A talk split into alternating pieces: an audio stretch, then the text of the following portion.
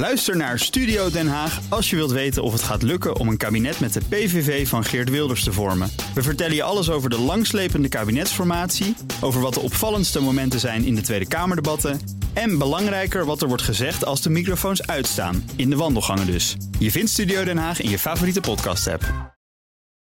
Beleggerspanel. Bierbrouwer Heineken heeft de winstverwachting voor dit jaar verlaagd... na tegenvallende resultaten in Azië.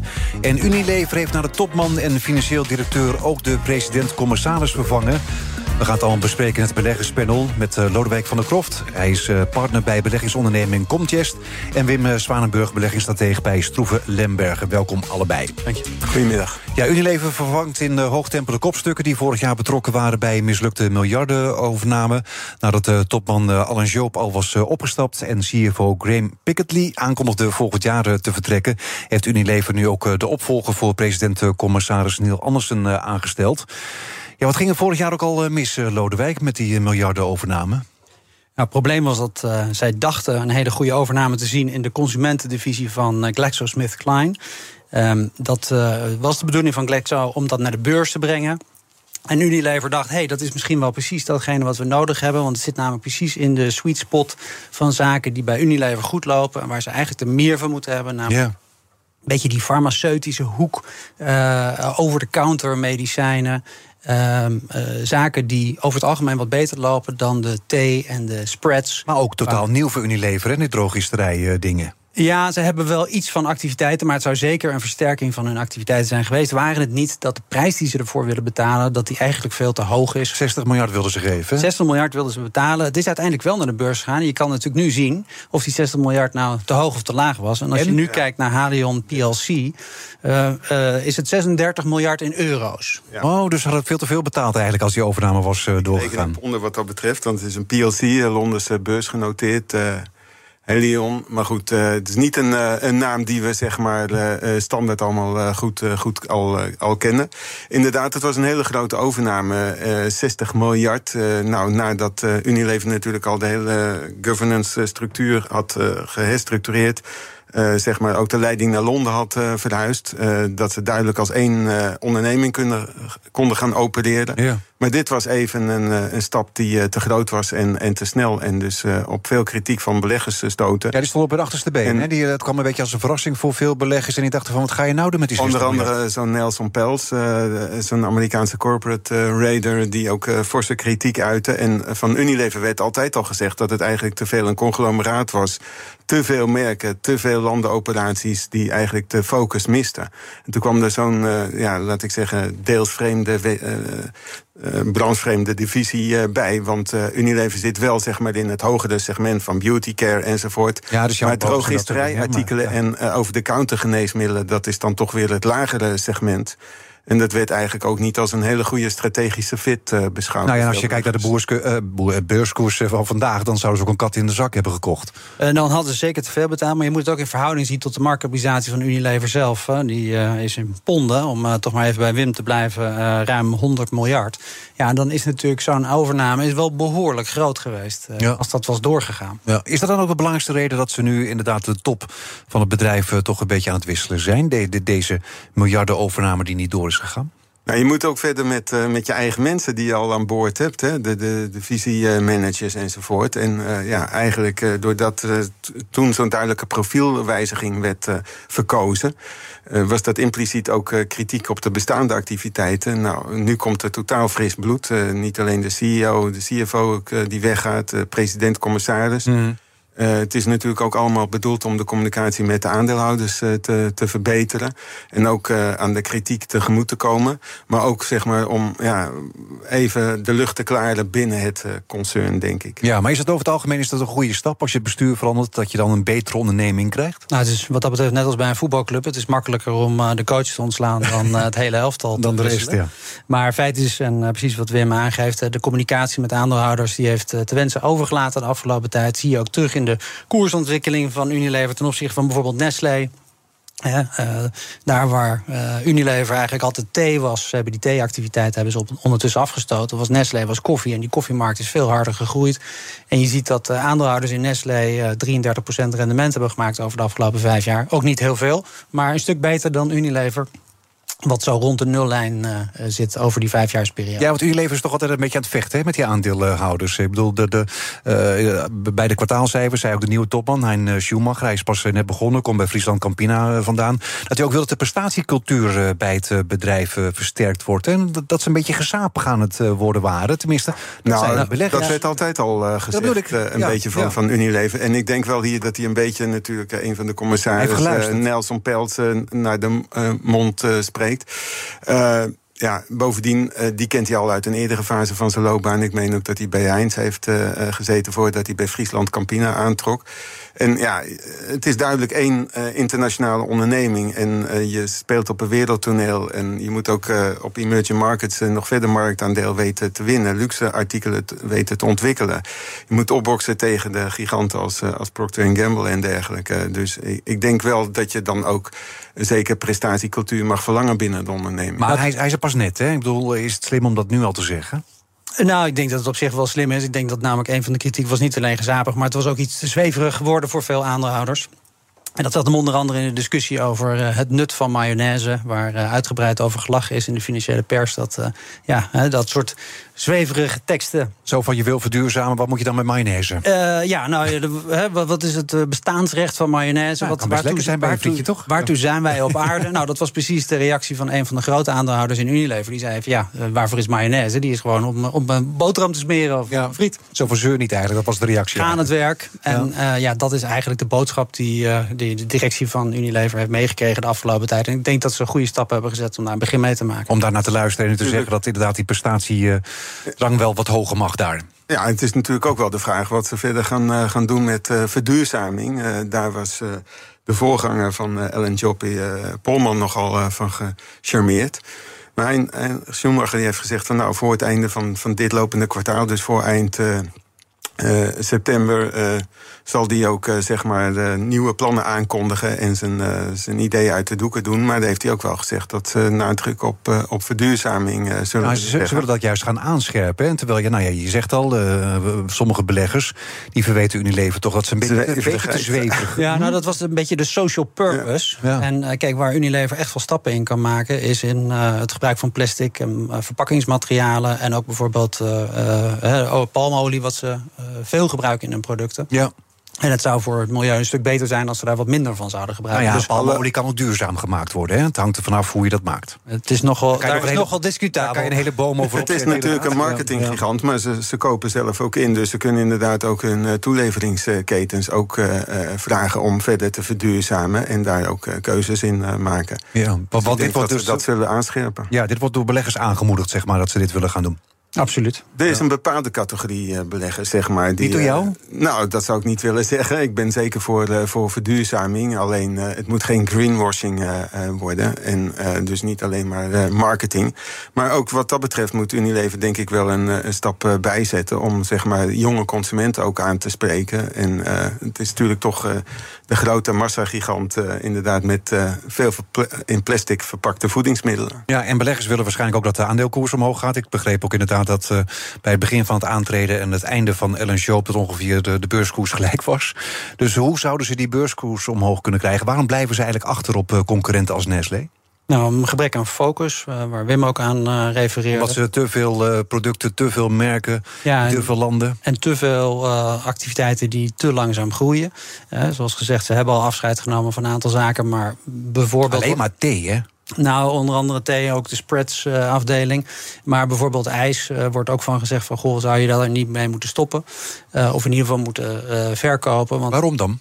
Nou, omdat de, de omzetgroei van ijs zeg maar, te laag is. Uh, om uh, ja, ook daar winstgroei uit te genereren. En laten we eerlijk wezen, het is makkelijker om winstgroei te realiseren. als je ook omzetgroei hebt. En als je die niet hebt, dan wordt het een stuk lastiger. Nee, maar voorlopig is uh, Unilever nog niet van plan om al die onderdelen te gaan verkopen. Zei Schumacher ook al bij de presentatie. Ja, ik denk wel dat ze een beetje aan het boetseren gaan met de totale productmix. En daar hebben ze merken met hele hoge marges. ben Jerry ijs, dat zou ik niet direct verkopen. Dat zou ik beter marketen, om maar eens een advies te geven. Maar misschien ja, zo'n zo'n Ola bijvoorbeeld, wat trouwens op de internationale markt af en toe nog verschillende namen heeft. Uh, dat is veel meer een, een, een, een, een common merk, uh, wat, wat, niet echt een enorme marge heeft waarschijnlijk. Ja, maar toch was het, uh, was het de boodschap van we gaan gewoon groei realiseren in alle merken en alle onderdelen die we nu hebben. Ja, het is ook logisch als je natuurlijk net begint. Uh, ik denk dat hij uh, in ieder geval even de tijd moet hebben om uh, alles tegen het licht aan te houden. Dus ik verwacht eerlijk gezegd dat in de tweede helft van het jaar dat er meer duidelijkheid over zal ontstaan. Ja, nou de cijfers waren inderdaad goed. Hebben beleggers er weer een beetje vertrouwen in dat uh, Unilever er weer een beetje bovenop komt? Dat die aandeelkoers een beetje stijgt? Nou, deze stappen helpen. Ze hebben nog een lange weg te gaan. Maar uh, ze krijgen in ieder geval op dit moment het voordeel van de twijfel. BNR Nieuwsradio. Zaken doen. Edwin Mooibroek. We zitten midden in het beleggerspanel vandaag met Lodewijk van der Kroft, partner bij beleggingsonderneming Comgest, en Wim Zwanenburg, beleggingsstratege bij Stroeve Lemberger. Ja, Heineken heeft zijn winstverwachtingen voor het hele jaar naar beneden bijgesteld. Verlaagde prognoses zijn het gevolg van een tegenvallende eerste helft van het jaar. Beleggers waren ook teleurgesteld. De koers ging met ruim 6% onderuit. Wat is de belangrijkste, belangrijkste redenen waarom die winstverlaging van Heineken? Nou, met name dat prijsverhogingen in bepaalde markten niet werden geaccepteerd. En dan hebben we het met name over Vietnam, maar ook wel over Nigeria. Natuurlijk heeft Heineken ook uh, hogere grondstoffenkosten voor de kiezer gekregen. En Vietnam en Nigeria zijn belangrijke landen ook voor Heineken? Nou, het zijn wel belangrijke groeimarkten. En er wordt verondersteld dat Heineken een zodanig premiummerk is... dat consumenten wel hogere prijzen willen betalen. Maar juist in dit soort opkomende landen... waar natuurlijk inflatie echt wel gewoon een groot probleem is voor een groot deel van de bevolking heeft dit er enorm ingehakt. En dan zag je wel dat de groei vooral uit die prijsverhogingen met een fors dalend volume kwam. Ja, want Vietnam heeft ook een economische crisis natuurlijk. Hè? Dus het ging sowieso al niet helemaal lekker daar. En dan kwam die prijsverhoging er ook bovenop, maar die is nou, later weer teruggedraaid. Ja, waarom? Omdat bleek dat de concurrentie niet meeging met die prijsverhogingen. En dat zorgde ervoor dat het lokale bier wat ze daar uh, met name daar last van heeft, is Tiger. Ja. Dus het is niet zozeer het Heineken-merk wat last had van uh, een omzetterugval, maar het lokale uh, Aziatische bier wat, wat ze vermarkten onder Tiger. En ja, op het moment dat uh, alle concurrenten besluiten om de kosten te absorberen en jij bent de enige die de prijzen verhoogt, dan blijkt dat je toch niet die prijselasticiteit hebt die je had gedacht te hebben. Ook niet slim, hè?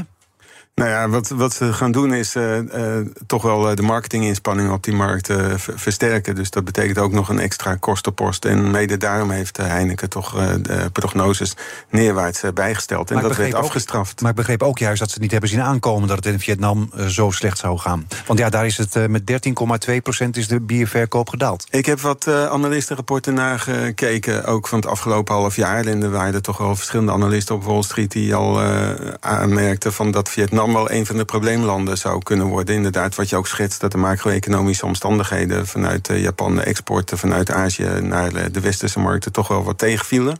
Maar uh, de schok is wel groter geworden. Je moet ook beseffen dat zeg maar, dit een company is die een teleurstellend resultaat meldt. Terwijl het kwartaalresultaat het seizoen in de brede genomen eigenlijk erg goed is. En waar veel kwartaalcijfers hoger uitvallen dan analisten hadden verwacht. Dus de tegenvallers worden dan afgestraft en men geeft, spreekt duidelijk een voorkeur uit. Ja, waarom is Heineken eigenlijk zo groot in Azië? Nou, ze halen ongeveer een kwart van hun EBIT, uh, dus de, de, operationele winst, halen ze uit Azië. Uh, dat komt uit die activiteit van Tiger, die ze jaren geleden ooit een keertje hebben overgenomen. Dat is een hele succesvolle activiteit van Heineken. Ja. En populair ook daar? Het is populair, maar wat ze vooral. Ze zien het vooral als een opstapje, zeg maar, eerst naar bierconsumptie. Want dat is niet noodzakelijkerwijs, zeg maar, heel logisch in bepaalde Aziatische landen. Nee, bij ons en is de uitdrukking uh, biertje doen, maar dat doen ze daar niet. Daar is het koffie doen, hè? Ja. Um, in ieder geval is de bedoeling dat vervolgens, uh, naarmate de middenklasse uh, groter en welvarender wordt, dat consumenten opschuiven naar het premium Heineken-merk. En dat is de hele strategie van premiumization die Heineken nastreeft. Ja, en ze hebben natuurlijk ook niet alleen maar in Vietnam, maar ook in de, de rest hebben ze de prijzen moeten laten stijgen. Ze zien nu wel een einde aan die ergste prijsstijgingen. Zal dat, zal dat ook te maken hebben uh, ja, dat die prijsstijgingen inderdaad te veel drukken op de afzet? Nou ja, de consument uh, die accepteert uh, van bepaalde artikelen wel prijsverhogingen en van andere niet. Want zelfs binnen zeg maar, de hele brede uh, productgroep niet duurzame consumptiegoederen, stapels enzovoort, zie je wel dat als er een hele goede merknaam staat, bijvoorbeeld een Coca-Cola of bij een McDonald's, die ook prijsverhogingen hebben doorgevoerd, dat het wel wordt geaccepteerd door de consument. En, en bij Heineken is het ook, af, wel gelukt. Af vanaf of je een alternatief hebt. Ja, is bij Heineken wel gelukt? Bij Heineken als merk Heineken heeft wel die prijs door kunnen zetten die prijsverhogingen. Maar het is met name die lokale merken die zeg maar minder premium zijn, die gevoelig blijken te zijn. En zeker in een omgeving waarin het natuurlijk economisch niet zo goed gaat, zoals in Vietnam. Ja, en hoe zou Heineken weer kunnen groeien in volumes? Oh, dat vind ik echt wel een, eh, een, een, een, een moeilijke, überhaupt voor de, voor, de, voor de biermarkt. Ik uh, moet ook zien wat deze week aan cijfers gerapporteerd gaat worden door de grote concurrenten AB InBev, die, uh, dus Anheuser-Busch en, en het Belgische Stella Artois enzovoort, die ook trouwens nog een ander probleempje hebben in, in, in de VS, een boycott van zeg maar alcoholvrij bier enzovoort. Maar ja, de biermarkt als geheel, die groeit gewoon toch relatief wat, wat, wat weinig. Maar goed, het werd altijd als een defensief aandeel eh, gezien door veel beleggers. En dat blijkt dus, zoals gisteren uh, na de kwartaalresultaten de koersreactie liet zien, toch niet zo heel defensief uh, te zijn. Ah, het blijft natuurlijk een defensief aandeel. Eén kwartaal is niet meteen een reden om het bedrijf af te schrijven. Ik denk dat uh, Heineken heel goed in staat is om ook dit kwartaal weer te overleven. Je gaf al aan dat de grondstofprijzen natuurlijk uh, zijn gedaald ondertussen. Dus een biertje kan ook weer goedkoper worden. Het biertje, of het biertje goedkoper gaat worden, dat weet ik niet. Maar in ieder geval gaan de marges, de marges kunnen op een gegeven moment weer wat verbeteren. Uh, het probleem is alleen dat die grondstofprijzen die worden gehedged door Heineken. En de bestuursvoorzitter heeft ook aangegeven dat ze dat voor een periode van een jaar doen. Ja. Dus het positieve effect van die gedaalde grondstofprijzen gaan we pas volgend jaar zien. Kijk, het andere effect is natuurlijk dat de grote biermerken ook wel concurrentie ondervinden van alle lokale merken. En zeg maar het ambachtelijke biertje of het craft beers. Waardoor zeg maar de grote bierconcerns ook wat minder groeien. Ja. Je zei het al, uh, inderdaad, van uh, veel bedrijven hebben toch wel positieve resultaten... waardoor dan uh, bedrijven met wat mindere resultaten dan ook uitgelicht worden. Maar is toch Heineken dan misschien ook een beetje een voorbode... van wat we misschien de komende tijd zullen gaan zien? Ik zou dat, die conclusie zou ik niet trekken. We zien eigenlijk wereldwijd een dalende inflatie. Er werd als gevolg van het monetaire beleid van de centrale banken... de renteverhoging door de FED en de ECB en dergelijke... werd eigenlijk door veel economen ook een recessie gevreesd. Maar afgelopen week viel bijvoorbeeld het economisch groeicijfer in de VS hoger uit. Uh, 2,4 uh, in plaats van 1,8. We kregen gisteren ook de berichten dat ook de eurozone aan een recessie is ontsnapt. Uh, je ziet eigenlijk dat de kwartaalresultaten beter zijn dan verwacht. En uh, het hard landing scenario, dat wordt steeds meer verruild door economen voor het soft landing scenario. Waarbij denk ik ook uh, ja, de bedrijfsresultaten goed kunnen blijven. Dus ik ben wat dat betreft niet pessimistisch. En ja. niet zeggen dat op basis van één van bijvoorbeeld Heineken of een andere. Er zijn altijd ieder kwartaalresultaatseizoen zijn er wel opmerkelijke tegenvallers. Maar je moet naar de brede trend kijken. En die is eigenlijk veel beter dan verwacht. Als je naar de brede trend kijkt en dan kijkt naar de MSCI World Index, waar zeg maar de grootste uh, beursgenoteerde bedrijven in zitten, dan moet je toch constateren dat de winsttaxatie naar nul is gedaald voor dit jaar. De consensusverwachtingen voor al die bedrijven bij elkaar, als je die bij elkaar veegt, conforme marktweging, ligt op dit moment op 0 procent. Mm-hmm. Dus die zie je wel degelijk voor het hele jaar zie die naar beneden toe komen. En ja, dat is voor het eerst sinds uh, wel weer enige tijd dat we onder die nullijn uh, gaan zitten. Dus die, die, die taxaties die worden dus wel, wel overtroffen. Beleggers kijken veel meer 12 maanden vooruit. En dan zie je eigenlijk als je ook kijkt naar het kwartaal op kwartaalmomentum dat later dit jaar, zowel voor, voor de Europa, bijvoorbeeld voor een stok 600 uh, index companies als voor de S&P 500 companies eigenlijk het winstmomentum toch wel weer uh, aantrekt. Ja, dus jullie ziet veel geen negatieve beurssentimenten. Nou ja, ik noem eentje, bijvoorbeeld Mike Wilson van Morgan Stanley, uh, een van de prominente beren op uh, Wall Street. Die heeft afgelopen weekend ook zijn tune gewijzigd en zingt niet langer het negatieve deuntje, maar heeft nu duidelijk ook gesproken over zelfs een 2019 rally. Ja, nee. ja, daar zou ik toch wat voorzichtiger mee willen zijn. Uh, uh, MSCI Europa is plus, wat negatiever. plus 11% year to date. Uh, Amerika is 20% hoger. Ik denk dat ze bij Morgan Stanley tot de conclusie zijn gekomen dat ze verkeerd zaten voor wat betreft die economische recessie en de correctie die er op de aandelenmarkt zou komen. Maar ik zou het te, te, prematuur vinden om te denken dat we de afgelopen zes maanden door kunnen trekken naar de komende zes maanden. Kijk, de, de afgelopen zes maanden werd het thema uh, van, van werden markten gedomineerd door één thema, artificial intelligence. En als je ziet hoe zwaar dat weegt op de resultaten, dan is het nog eigenlijk heel weinig. Uh, ten hoogste 2 procent. Uh, ook voor leidende companies als Microsoft. Waar de hele conference call eigenlijk over artificial intelligence of generative AI ging. Ja, de toekomst en hippo. Is dat toch nog een heel klein gedeelte. Maar uh, ja, het, het, is wel een, een doorbraak en een, en een nieuwe fase. En beleggers kijken vooruit en er zijn wel gunstige perspectieven. Nou, laten we nog even doorgaan over die inflatie. In Duitsland en Frankrijk, twee voornaamste economieën van de eurozone, bereikten die afgelopen maand het laagste punt. Sinds het begin van de Russische inval in Oekraïne. Ja, beleggers gaan er hierdoor ook vanuit dat de druk op de ECB om de rente verder te verhogen afneemt. Denken jullie dat ook? Nou, eh, ik, ook Christine Lagarde heeft afgelopen weekend in uh, speeches uh, gehint erop dat de ECB nu een, pauze gaat inlassen. Nou, gehint, hè? Ik bedoel, ze, hebben, ze heeft gezegd van een verlaging komt er in ieder geval niet. Nee, die is heel duidelijk. Het, wordt, wordt of een pauze of we gaan nog een beetje verhogen. Nee, dat komt omdat de kerninflatie zeg maar toch nog veel te hoog is. Ja, en waar, procent, dat is inderdaad. Waar de centrale bank ook heel sterk op let is wat de loonontwikkeling is. En ook Jerome Powell zal dan naar kijken. Komende vrijdag hebben we weer een hele reeks arbeidsmarktcijfers. De non-farm payrolls, maar ook eh, de gemiddelde uurlonen. En uh, ja, daar zullen, zullen, centrale bankiers toch kijken bij uh, wat de effecten zijn van de krappe arbeidsmarkt. Het is natuurlijk het balanceren, hè, want die krappe arbeidsmarkt betekent ook dat de werkloosheid heel laag is, zoals in de VS bijvoorbeeld 3,6 procent. Uh, de mensen hebben een hele hoge baanzekerheid, of als ze hun baan verliezen, dat ze weer snel een andere baan kunnen vinden. Dus dat betekent ook dat de consumptieve bestedingen op peil blijven. Maar tegelijkertijd wordt de economische groei wat minder afgeremd dan de centrale banken wellicht zouden willen. En uh, ze willen eigenlijk toch terug naar die marge van uh, zo rond de 2 uh, procent. Ja, maar want ik begreep ook al dat sommige beleggers al blij waren met de woorden van Lagarde. Dachten ze van nou, misschien dat het in september dan wel een pauze wordt. Of misschien is de ECB ook al klaar. Maar zie je dat gebeuren, Lodewijk? Nou, dat lijkt mij nog veel te vroeg. de ECB loopt duidelijk achter bij de Fed. de Fed heeft echt een behoorlijke voorsprong genomen met het verhogen van de korte rente. Dus dat zie ik niet zo snel gebeuren. Wat ik wel zie is dat bijvoorbeeld industrieën toch al langere tijd lastig hebben. En uh, dat heeft natuurlijk wel direct te maken met dat eh, ECB-beleid. En ik denk dat de, de, de AI's en alle fantastische verhalen die er natuurlijk ook op de markt te vinden zijn, dat een belangrijk gedeelte van de markt eigenlijk al een soort van recessie inprijst. Mm -hmm. En ja, dat zit dan meer in de chemiehoek. Waarbij je kan afvragen natuurlijk of, of dat soort bedrijven het in deze omgeving heel erg goed kunnen doen. Ja.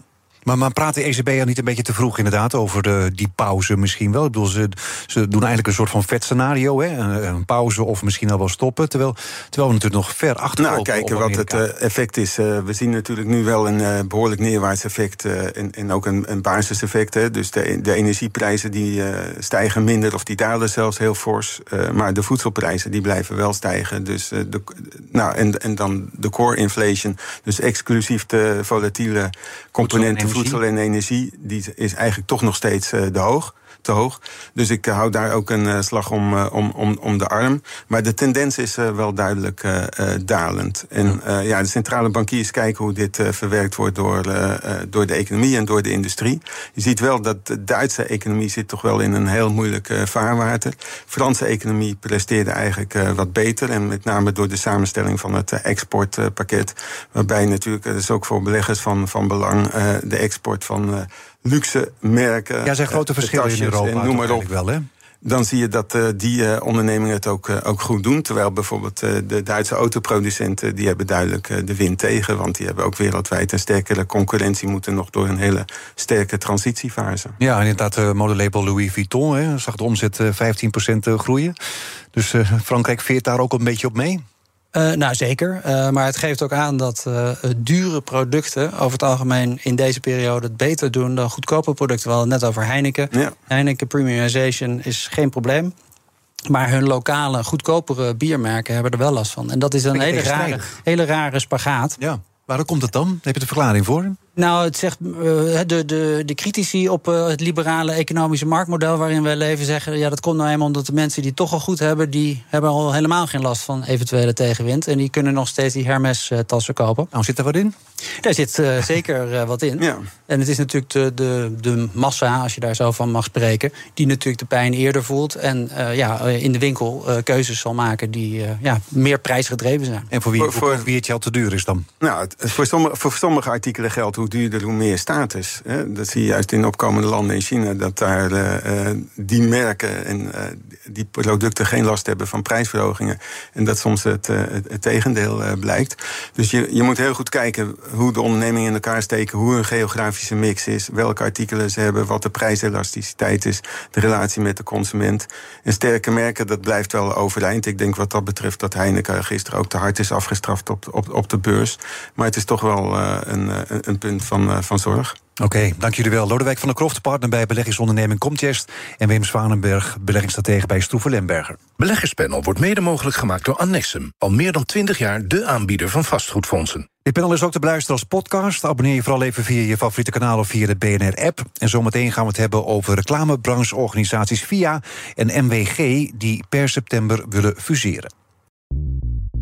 Bij BNR ben je altijd als eerste op de hoogte van het laatste nieuws. Luister dagelijks live via internet. Bas van Werven. En heel langzaam komt de zon op rond dit tijdstip. Je krijgt inzicht in de dag die komt op BNR, het Binnenhof in Nederland en de rest van de wereld. De Ochtendspits. Voor de beste start van je werkdag. Blijf scherp en mis niets.